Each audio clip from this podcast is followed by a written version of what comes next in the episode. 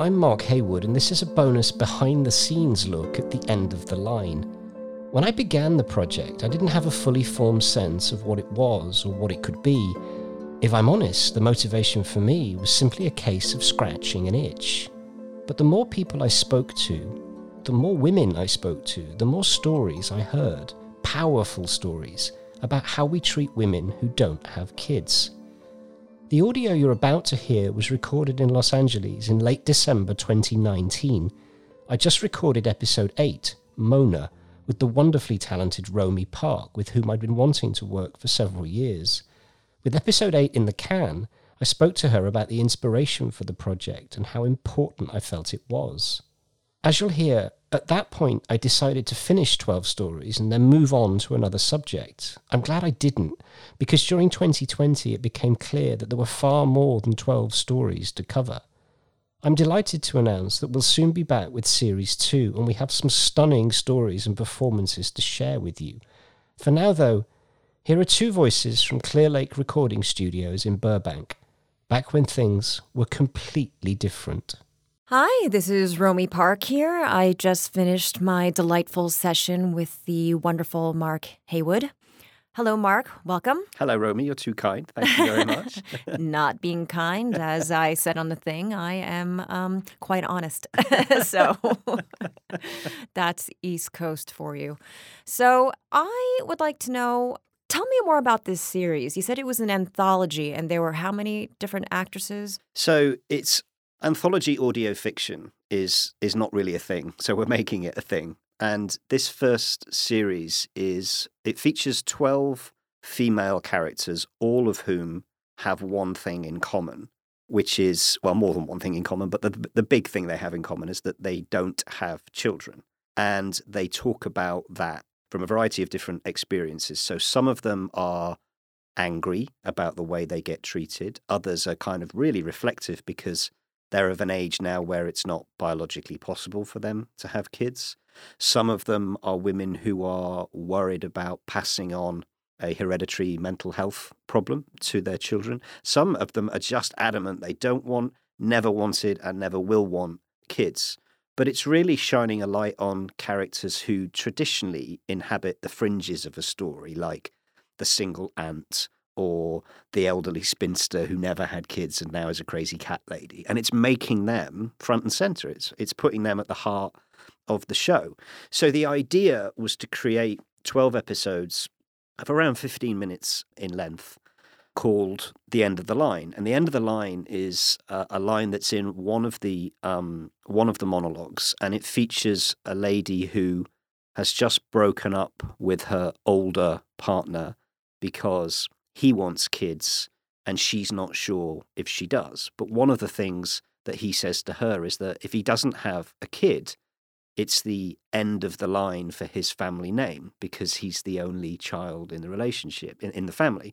And she's like, well, okay, but if we were to get married, what happens to my name? You know, it's, it's about the hypocrisy of, of society towards women that dare, God forbid, that dare not to have children because for some reason we are conditioned to think that women exist for one purpose and one purpose alone, which is to have Which more to children. Yeah, it's, which is to breed. Yeah, and when you shine a light on that, you realize that there are a lot of people out there that don't want kids, that don't think having kids is a good thing, given anything from the state of the world to you know where we are in terms of climate, where we are in terms of the availability of resources, etc., etc. So the more people I spoke to about this project, the more stories I got given, the more these incredible actresses said they wanted to be a part of it because they have something really important to say about this particular issue. And because a lot of people are sick of being viewed as baby machines, you know, quite frankly. And the inspiration for this, I guess, was, you know, my wife and I don't have kids, and that was a deliberate choice. Neither of us really wanted that to happen. And I was just appalled by the way that she would get treated by people who would make some kind of comment on that and some kind of social observation. And it, bizarrely, ironically, it never really bothered her, but it made me kind of really angry. So I thought, well, how can I use my powers for good, you know, instead of evil? So I started writing the stories down. And when was this? This was probably late last year. I pitched this idea to an actress friend of mine who'd said, "Look, she was looking for a an audition piece," and I said, "Well, I'll write something for you. It's it's something I have in mind. It's about a woman that doesn't have kids. She's about to break up with her boyfriend and go home for Christmas, and she is predicting what her family will have to say about the fact that she's broken up with the dream guy, right? He's got everything. He's he's only ever been really nice to her. He's got a great job, a great house. He would offer her everything, but it's clear he wants to have a family and she doesn't, or at least she's not sure if she does, and she thinks it's absolutely something you should be sure about either way. So rather than lead him on, she breaks up with him. And as she sat at the train station waiting to go home, she just imagines the crap she's going to get from her family at having done this. So I then told that story to a bunch of other people who said, So, what are you working on? And it, the reaction was incredible. People were falling over themselves to say, I want to tell you my story because I am absolutely sick of being asked, Why don't you have kids? Like, I don't know why. Where, where do we get off on, on having the right to ask people why they don't have kids? It's because we are conditioned to expect women to be breeders, to be baby machines. And when a woman says, actually, I don't want that, for some reason we go into meltdown. And I was like, well, there's a very good reason we go into meltdown. It's because we think that's the done thing. And whatever the done thing is, it's your right to choose whether you want to have a kid or not. And there are many good reasons for having kids and many good reasons for not having kids.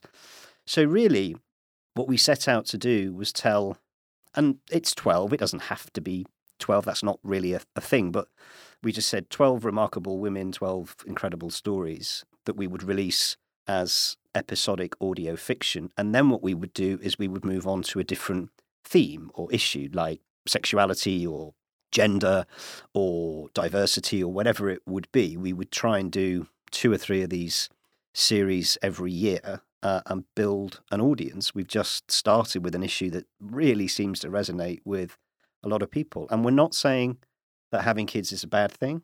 We're not, you know, casting aspersions on. So it's an individual choice. It's an individual choice. And no one else has the right to say your choice is the wrong choice. Correct. Correct. But it's almost as if, you know, when you do something that's different to this this I'm using kind of quotes here, the done thing. If you do something different, that is immediately treated with suspicion and in, sometimes hostility by people because you're doing something different. If we all do the same thing, then we're all complicit in it and it is the done thing. Whereas if you make a life choice to say, you know what, I'm not going to have kids or I'm not going to get married or I'm not going to settle down or whatever, that's your choice. For some reason, that is treated with suspicion. So I wanted to shine a light on that, and I want to make, and I'm not setting out, well, I guess I am setting out to be deliberately provocative. I want people to feel uncomfortable about the way they may have treated women with regards this particular issue in the past because the questions never end. Even if you have a kid, the questions are like, well, you know, you, when are you going to have another one? You know, when are you going to have a third? You can't just have one. That's cruel. Well, wh- why is it cruel to just have, you know, one. It's expensive bringing a child into the world. And if that's what you want to do, that's great. But it's not okay to give somebody crap for choosing not to do that. And that's really what we wanted to, to, to, explore. It makes you kind of think, you know, back in the day when, like you said, it was, you were expected, it was a woman's job to have right. children and the the man's job to you know provide provide yeah. Yeah. carry on the family name is makes you think how many women back then did not want children and yet were pressured and felt like that was the only course of action they had and even though yes it is still taboo to say yeah i don't want kids and people still do still look at you as if you have 12 heads when you yeah. say that it is at least more acceptable as opposed to back then like you said all of a sudden you're the spinster yeah but it also makes me think of how many bad parents there were and how many fucked up kids they might have raised because because they never wanted kids. Yeah, yeah and so it was forced upon them. And I do think that if when it is your choice, like you said, if it is your choice to have children, then at least it is your choice and you will maybe be a better parent. I'm not saying that there's a rule book on parenting, but at least the desire to be a good parent will be there as opposed to, uh, well, we've done our job. Yes, I completely agree. And it's like Don't you need a license to have a dog? You don't need a license to have a kid, right? It's it's incredible. And if if you tell me that you have a child and you're happy and you love it and it's a great relationship, that's cool. I'm really happy for you that that's the choice that you've made. But it doesn't mean that you're a bad person if you choose to do something different. And also, there's no rule book for parenting. There are a million books on, you know, how to be a better parent or how to, to do whatever, but everyone starts from the same basis, which is you need actually you don't even need a man and a woman anymore. Right? You can do this. You can do this incredibly, um, incredibly differently. Yeah, you can do it in a lab. You can, you know, you can be dating Mr. Sample Five Nine X Y, you know, who, and that's cool too. But why is the desire to have a child not treated as equally as the desire not to have a child? I don't know, but I've seen enough hypocrisy and heard enough bullshit that people project onto not necessarily just single women, but women who are in a relationship, women who are even not in a relationship who do not want children. They are treated despicably by large sections of society because that's a choice that seems to be at odds with this this phrase the done thing. And i think back to you know comments that i've had projected about me such as well you know you don't have to have kids. No you're right i don't. I choose not to. Or things like you'd make a great dad. Okay how do you know? How do you know i'd make a great dad? I'd make a great me right? Uh, and that, but not being a dad shouldn't define me. Just because I'm great with kids doesn't mean I, I want them. I look at my sister and her kids and how incredible she is, you know, with them and her husband too. You know, they are they're really great parents, and I'm kind of, you know, selfishly kind of really glad that they are because it takes the pressure off me a little bit for not for not having kids. So this whole thing was an experiment in shining a light on the bullshit that women put up with. And I know uh, when I pitched the idea to you, you were like, yeah, I have a lot to say about this. You must have put up with a whole heap of crap in your time about the fact that you don't have children. Or if or if not, you are at least aware that people will be saying it. They may not be saying it to you, but they will be thinking it. They're like, well, you know, she's she's not getting any younger and now's maybe the time. Well, you know, it's interesting because in Los Angeles, it is a bit different because Right. I think people come here and they're so career focused. Mm. Um, having said that, I have been asked, "Oh, do you have kids?" No. Like, why not? Because I fucking hate them. Actually, no, I don't. I think that, but no, I don't. I, I'm just kidding. I don't actually hate all kids. Uh, You just don't want any. I just don't want any myself. And truthfully, never have. But there still is, I think, a stigma attached to it. Is, you know, why or like if if I'm single, it's like, why are you single? Yeah. Why don't you have kids? Like there must be something wrong with you as mm. opposed to actually it's my choice. I've been in relationships. I've actually been proposed to by a few people, and I could have been like part of a whatever family unit. Yeah. You know, have uh, a whole kit and caboodle, white picket fence, two and a half kids, dog. It was never something that I desired. I think I'm so fiercely independent that I don't care if people think I'm a spinster Yeah.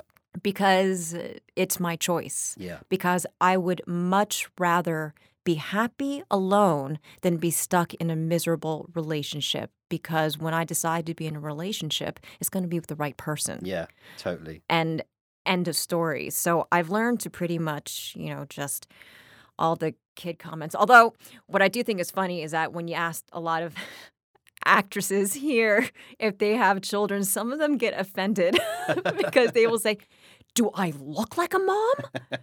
And you're thinking, Well, yeah, you do. And so, and even when you make that transition into going up for mom roles, even if it's just young mom, oh my God, it's just, you know, the ego that that happens. I it actually never bothered me. Yeah. But I think that's because I'm from a different coast and also, as you know, spent uh, a lot of time in England. So I feel a little more grounded and down to earth.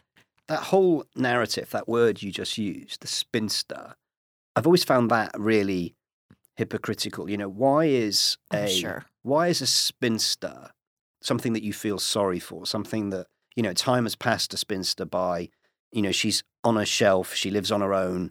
There's a real negative narrative that fits around it. Whereas a bachelor, that's that's a cool thing, right? So a guy who is a bachelor, and maybe it's because guys can reproduce, you know, way into. I mean, look at Mick Jagger, right? How many kids is how many It's kids true. is Charlie Chaplin. yeah, Charlie Chaplin. You know how many? Uh, it's it's a it's different for a male, but the whole bachelor spinster thing, I think, is that's at the that's at the heart of the problem.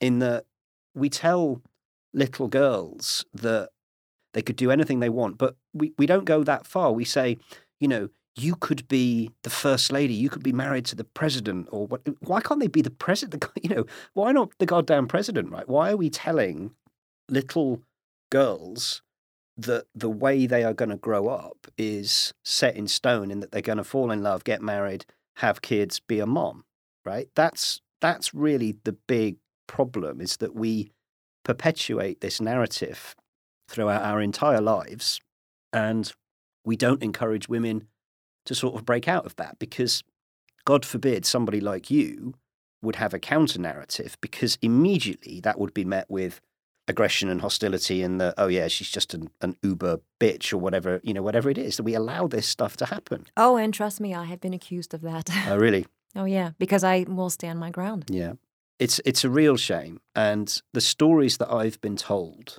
i got told this story by a friend who went to her doctor to talk about long-term contraception options. Now for a guy that is in the form of a vasectomy operation which is reversible.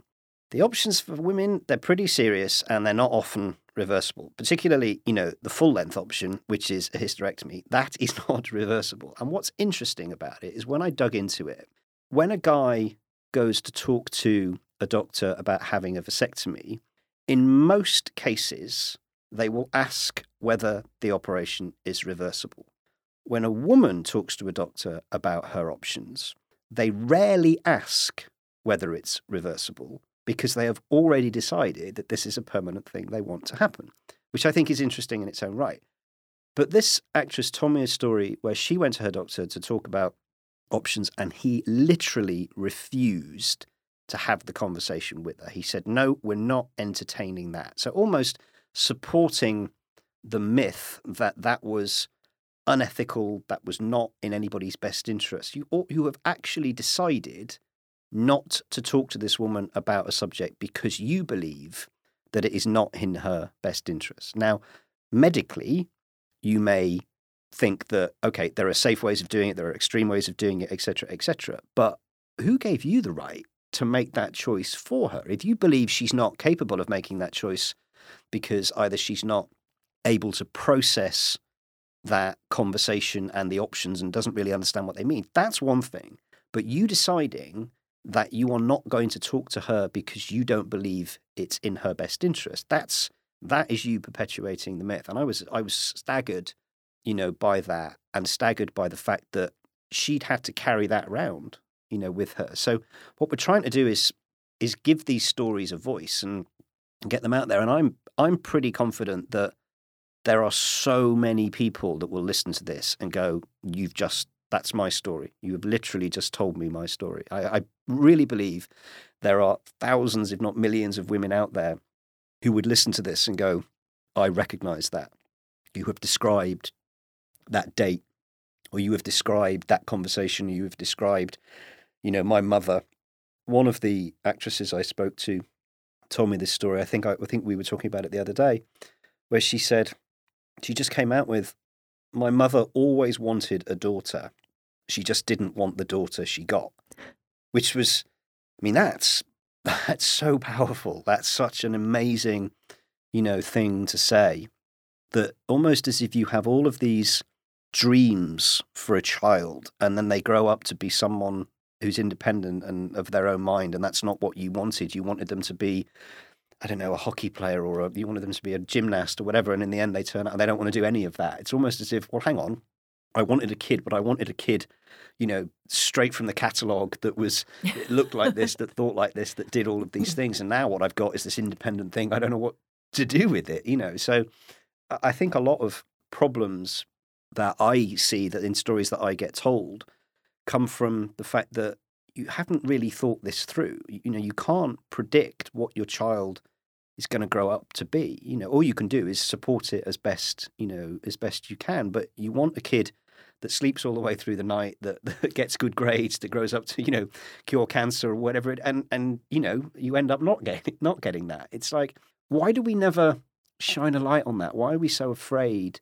To say, actually, there are some terrible parents out there, and having kids is really not the right thing, you know, for you to do. We never say that. And you put them on the rest of society. Yeah. Thank you so much. yeah.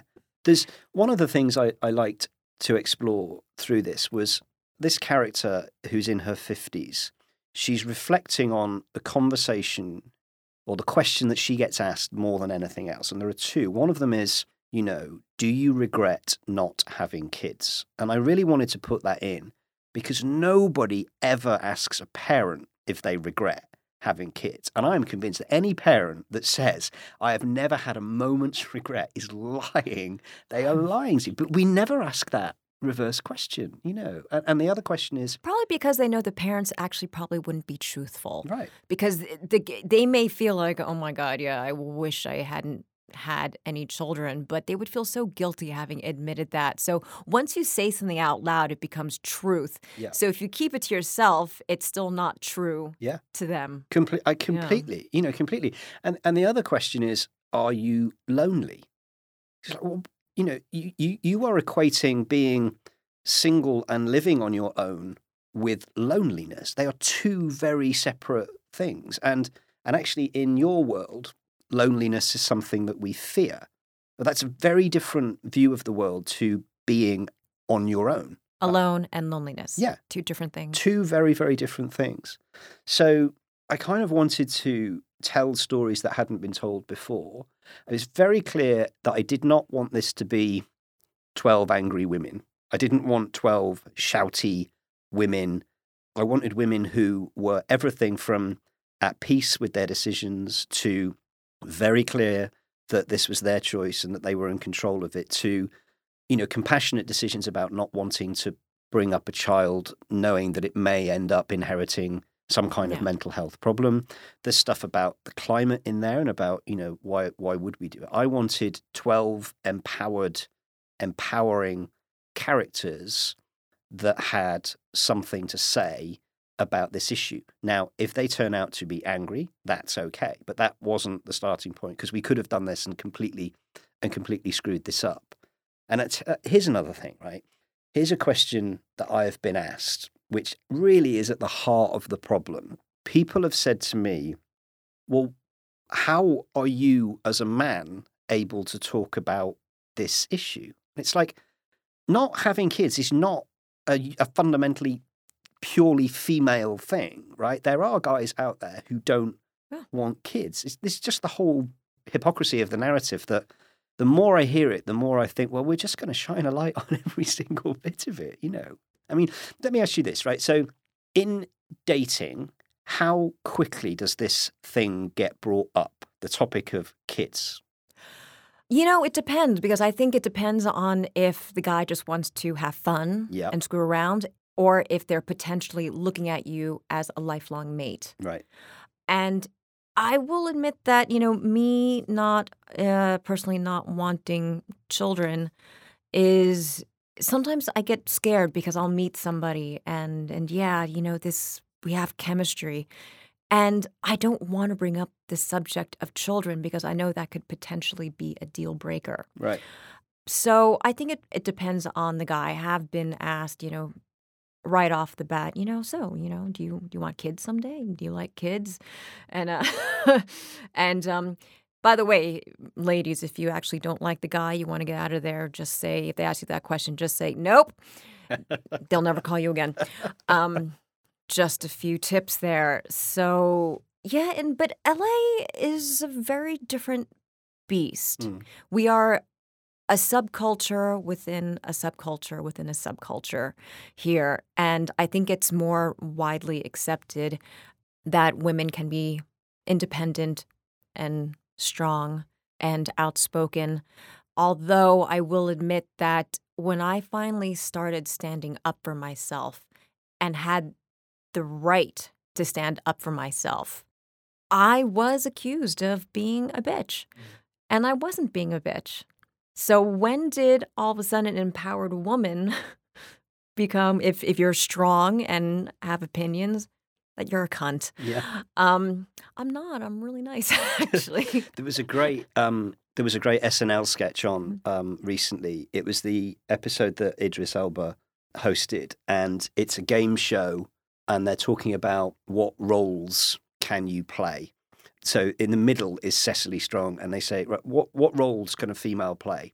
And she says, "I can play mom, I can play sexy mom, I can play president of the United States, but only in a comedy, and I can play teacher who learns from minorities." And it was it was okay. It's That's satire, but it's so great, you know, that actually when we think about what roles you can play in film or telly or theatre or whatever it is, we have already put you in a box. And and again, that's part of the that is part of the myth. You know, the first two things she says are mom and sexy mom. That's kind of it. You are a breeding machine first and then a human being second. That's really at the heart of these stories. And I think I hope we're going to upset some people. But I really hope that particularly women listen to it and go, honestly, you have sort of reached into my soul and told my story here because everyone, including you that I've worked with, has wanted to say something about this issue because it's a big, big problem. And it and why why don't we talk about it? Why this why why is this not that it is the first time that this is being done, but why are we having to get to this stage in you know on the cusp of 2020 a brand new decade and these women and these characters have not had their story told that tells you the size of the problem that we're trying to deal with You know, I, I asked uh, a girl actually last week, and she just turned 25. Mm. So she's still young and ripe for breeding. but no, and I actually asked her, I had told her about this project I was doing, and I'd asked her if, you know, do you want kids? And, you know, it was no big deal. It's a girl asking a girl, and I was just curious because I kind of told her my standpoint, and she's like, oh, no. She goes, and I was really afraid to tell my mom, you know, do you, mom, do you care that I actually don't want kids? And apparently her mother was fine with it. But she said something interesting, and she looked at me in earnest and she goes, but is that selfish? Am I being selfish? right And I looked at her right back and I said, Do not confuse strength with selfishness. yeah It is not selfish. And then I actually said, You're probably doing the world a favor, to be honest with you. It's more selfish, in my opinion. Um, and this is just my opinion to bring children into this world because with everything that's going on environmentally, I actually don't want to, I wouldn't want anybody to experience that. And because I, I do think it is a bit shit scary what's going on. If anything, I'd like to protect. And that's actually one of the reasons why I don't want children, because I do want to protect Mm. anything. And I I've been a dog mom and, and I know I'd be a great mom because I know how what how I was as a dog mom. And my dog my friends will tell you I felt I had actually pushed out of my body.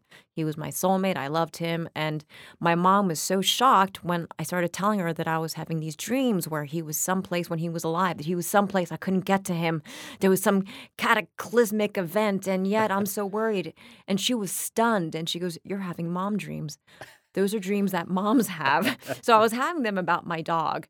But honestly, I the world is overpopulated and the world, you know, I don't know what's going on. And just with this is the first time I've actually said, and I've heard it from so many different people. This is not this is not just me. I've talked to so many different people who have on separate occasions have said that they are scared of this generation of children. Mm.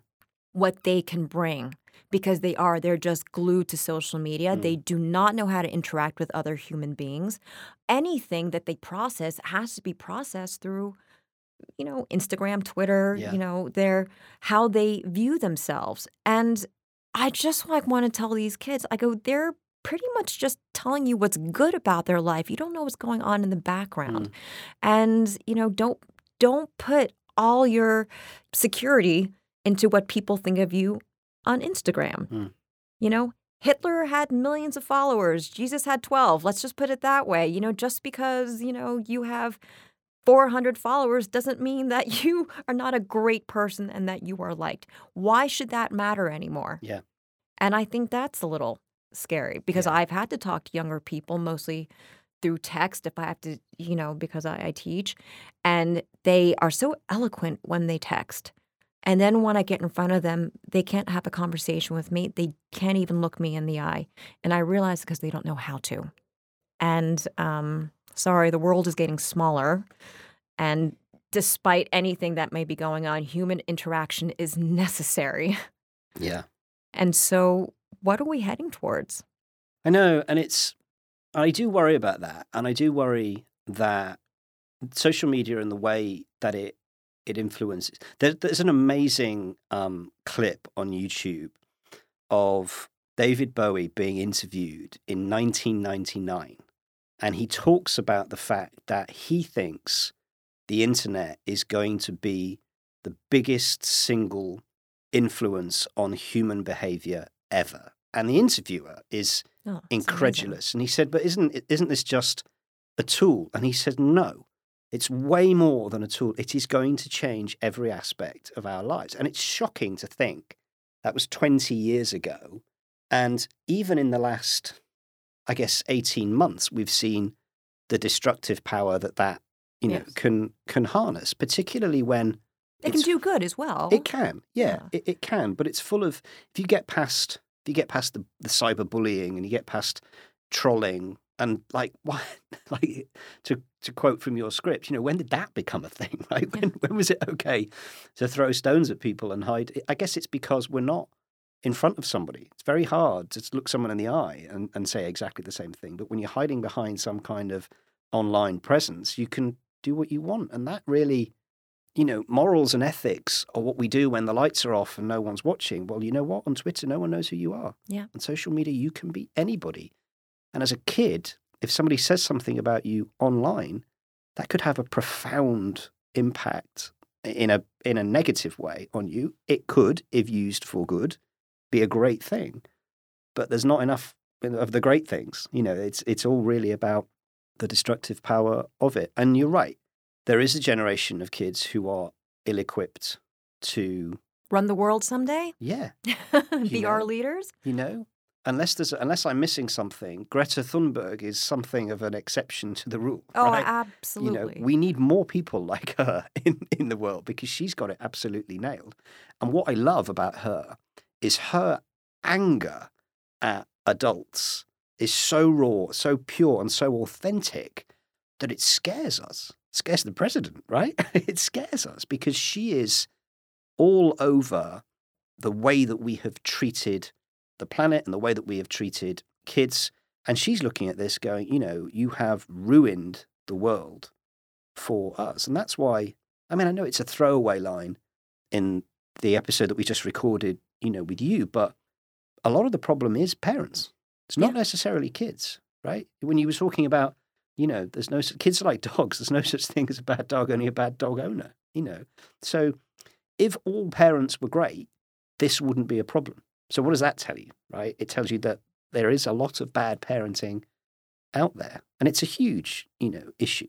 But anyway, in a positive way, we are just trying to shine a light on this and trying to empower people, particularly younger people, to say when somebody tells you something is the done thing, just think about that and think about whether you agree with it. Because I believe the greatest gift one generation gives to another is the right to choose differently.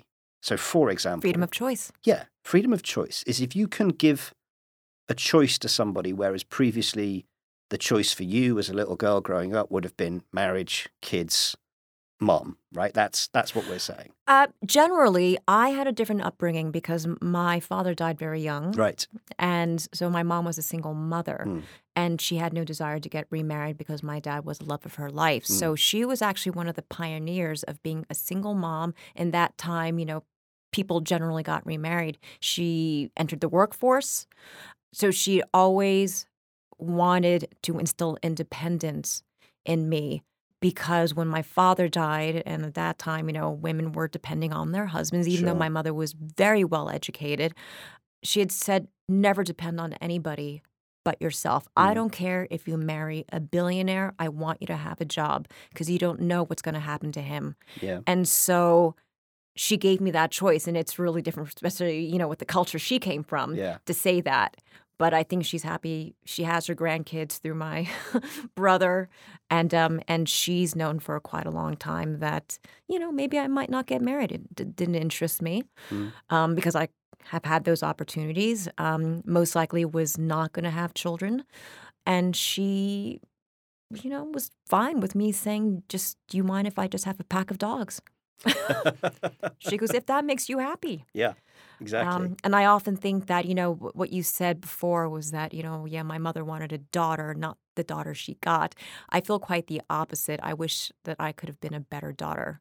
I felt like my mother deserved a better daughter than what she got because I'm just kind of a hippie, you know, just an artist floating around when she was very science minded. yeah. But that's just her being a good mom, being worried about me. Of course. That's really interesting because I, I think that that what you've just highlighted there is the fact that you got, I think, the upbringing that everybody, you know, should get. That should be the done thing. You know, the fact that you are able to stand up for yourself. I have a friend who whose mother told her something very similar. She just used a different um, expression. She said, "No matter who you marry, you need your own rainy day money," which I thought was great, right? And that's that's the Yeah. point. Is because then, you know, you're not at somebody else's beck and call. You're not reliant on on somebody. And you know, relationships are about you know both people working hard to to make it happen. But if one is entirely reliant on the other financially, that's often you know a, a, a big struggle, particularly when when kids are are there because you you know you, it's not like I don't know you're not renting a car right? It- it's a kid right? You've that that is a lifelong commitment to that particular individual. But it's also you've got to have your own sense of independence because at some point that kid will grow up and leave. And what do you do then you know if you've clearly you will have hopefully you will have loved it and cared for it up until that point and then you know forever. But at some point that kid is going to grow up and want to pursue their own their own course. And i think it's great that you know that there are mothers out there that teach their kids to be as independent particularly females to be as independent as as possible because that is the only way that we can get rid of this bullshit narrative that you know that currently exists. And You know what's really interesting, um, just for your next season to think about uh, the differences between how men are treated and women are treated, because sometimes we don't know. I don't know. I didn't know. I, as you know, I have my own podcast, and I had on a transgender, right and uh, she is a friend. Mm. I I met her when she was a he, she's now a she, and she's great. And I was able to ask her, "What is what is the proper title? How do I go about approaching this?" But one of the things that really I was very fascinated with was how people ha- have treated her. And how different it was from being a man to being treated as a man and identified as a man to then being identified as a woman. And now that answer was extraordinary. And um, I leave you to take that journey on your own. I don't want to give it away, but I will say one of the things that stood out, and I was laughing because my podcast partner, whom I love dearly, he's one of my best friends, he loves to interrupt me. And it's something that um, a lot of my friends and some fans have said to me. It's like, you know, you're great, except he tends to interrupt you.